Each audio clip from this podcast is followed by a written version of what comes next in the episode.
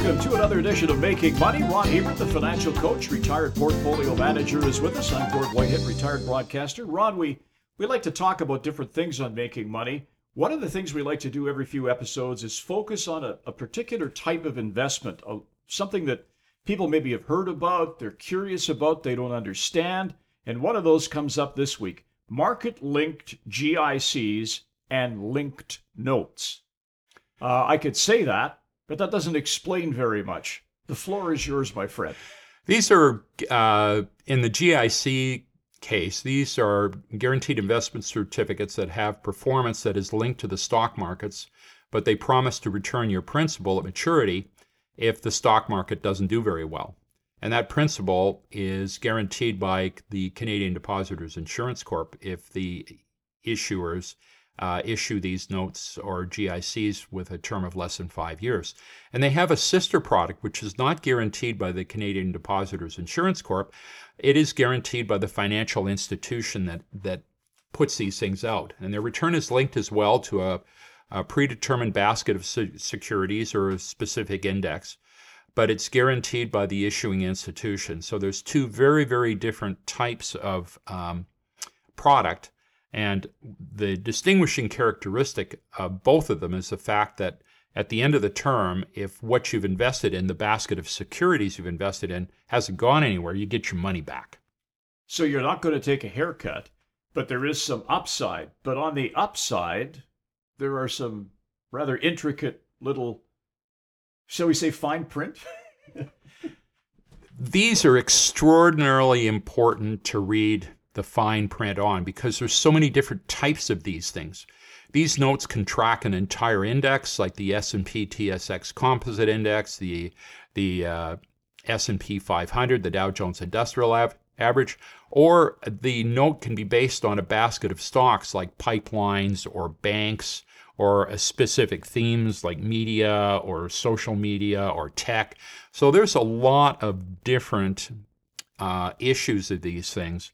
And so you've they really got to do like an ETF, like yeah, in a way. In a lot of ways, it is. And they use options or other instruments uh, to guarantee an investor's principal in the event of a downturn. And uh, market linked GICs can carry terms that, that, in some ways, are similar to conventional GICs. And the most popular uh, is the two or three year duration, and others can extend out into the six or even eight year durations, but anything beyond five years, remember, is not CDIC insured. And these linked notes that aren't guaranteed by CDIC, here again, Gord, you really got to read the fine print because it's guaranteed by the institution that issued them.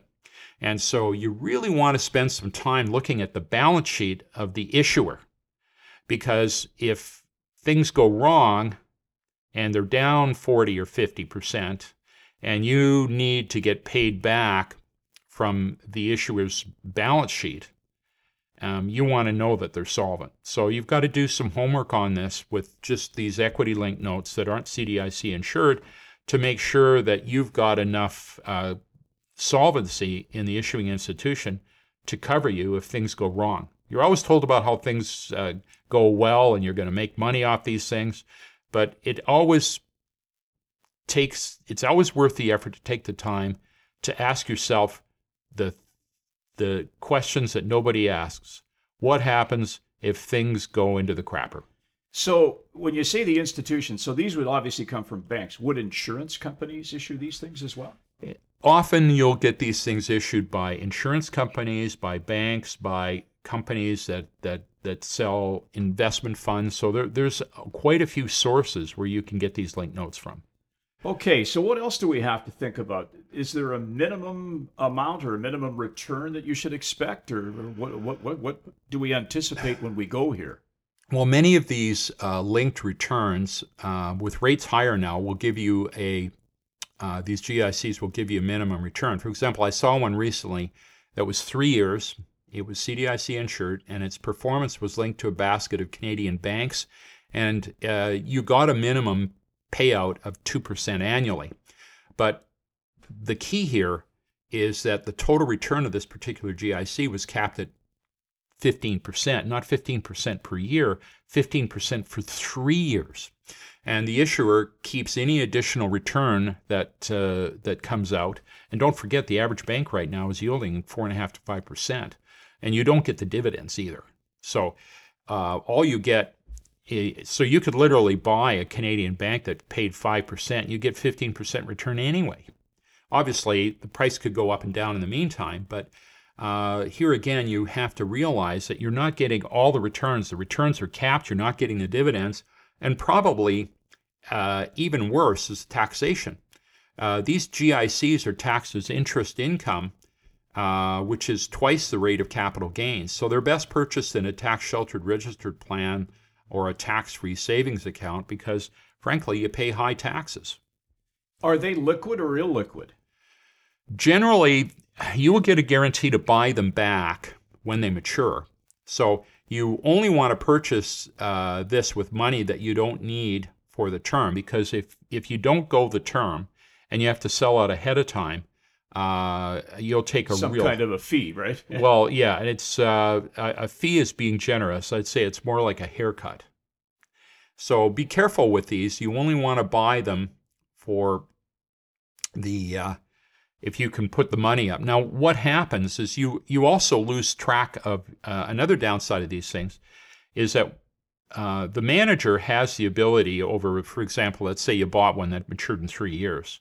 The manager has the ability over that three years, if markets spike right up, um, he has the discretion to sell in the meantime.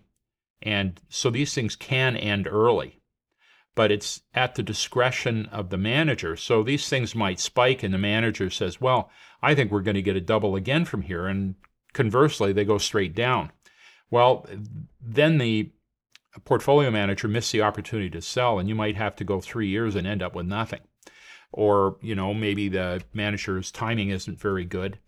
And, you know, these things spike four years and they, they come due in three. Well, uh, you have no control over that. So you don't have the timing ability that you would if you bought the stocks directly. So that's definitely another downside. So to conclude here, let's talk about who these are for then. Who, who should be looking at these? These products are best suited for the risk adverse. If you find that you just can't stomach taking a loss, um, this might be a good product for you if you bought it in a tax sheltered plan. And of course, the devil's in the details. This is one product where you really have to do your homework to look at the fee structure because sometimes the fee structure can be egregious on these things. And you have to look at the return caps. I mean, if you're if you're only offered going to be offered a very small percentage of the otherwise potential return, uh, you have to realize that maybe this isn't worth your while. And you also want to look at see how uh, liquid or illiquid uh, these are going to be. Some offer along the way. Uh, they might have the opportunity for a buyout, but then again, they might not. And you have, might have to go the whole term and be unable to get out of these. And of course, these things are marketed like everything else, Gord. So when are they marketed? When markets are high and people fear things are going down. When they should be marketed is when markets are down and uh, people can buy these things with the potential of them going up. You know, getting your money back after five years in today's market's not a great choice with 8% inflation, right? So, yeah, you what about forty percent? yeah, you're you're gonna like your after tax money. You're still gonna take a haircut. So you you know the idea that these things are completely risk free isn't true. So these GICs are most popular when markets are high, and if you're going to buy, do so when markets are low. This will give you the most upside. Well, and you made the example there, Ron, in our discussion. For instance, the banks. Um, we all know the Canadian banks have been a great investment over the you know the last however many years. They have their soft times but they always seem to come back and they seem to come back beyond their previous peak. So why would you buy something like this when you could just take the bank and you're not capped at 15%, right? Yeah. So, you know, generally, you know, historically, if you've bought the banks anytime they've taken a, a 20% uh, or more haircut, you know, you wait a couple of years and you end up back in positive territory. And, you know, there are people, and I totally understand that that kind of volatility is just too much for them. Well, it's a product that you can look at.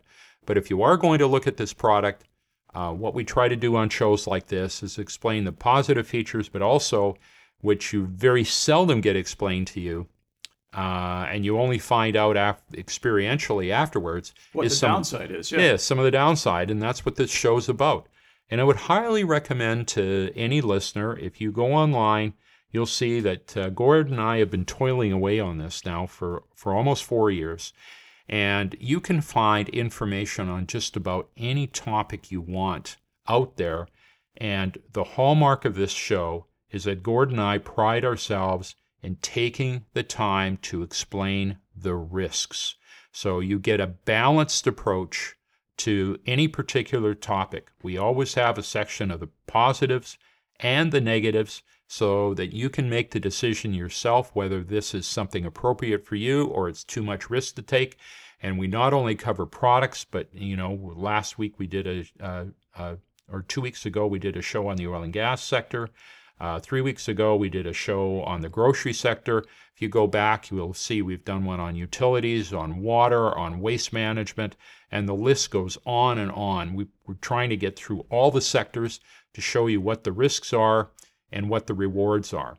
And that is the hallmark of this show is that we give you balance. And we want to educate. Financial education is what we started with, and you know, we do it in our own simplified way, I suppose. And some of this stuff is pretty complex and it's a lot to chew on. That's why we urge you to look at the other shows and, and sit down and listen to them a couple of times. Make a list and follow the instructions, and hopefully you'll see your way out of the darkness into the light. Amen, brother. Ron Hebert is a retired portfolio manager. I'm Gord Whitehead, a retired broadcaster. If you have a question about something we've covered or a show suggestion, feel free to reach us through letsmakemoney.ca. That's our website or through the good people at cfcw.com, where we host the show on their portal. On behalf of Ron, I'm Gord. We'll join you again next week. The information presented is derived from sources believed to be reliable. This material is presented for information purposes only and does not constitute investment advice. Before acting on any investment information, a person should seek advice from an investment professional. The presenters may or may not hold positions in the securities discussed on this show and will not be responsible for any losses sustained from acting on this information.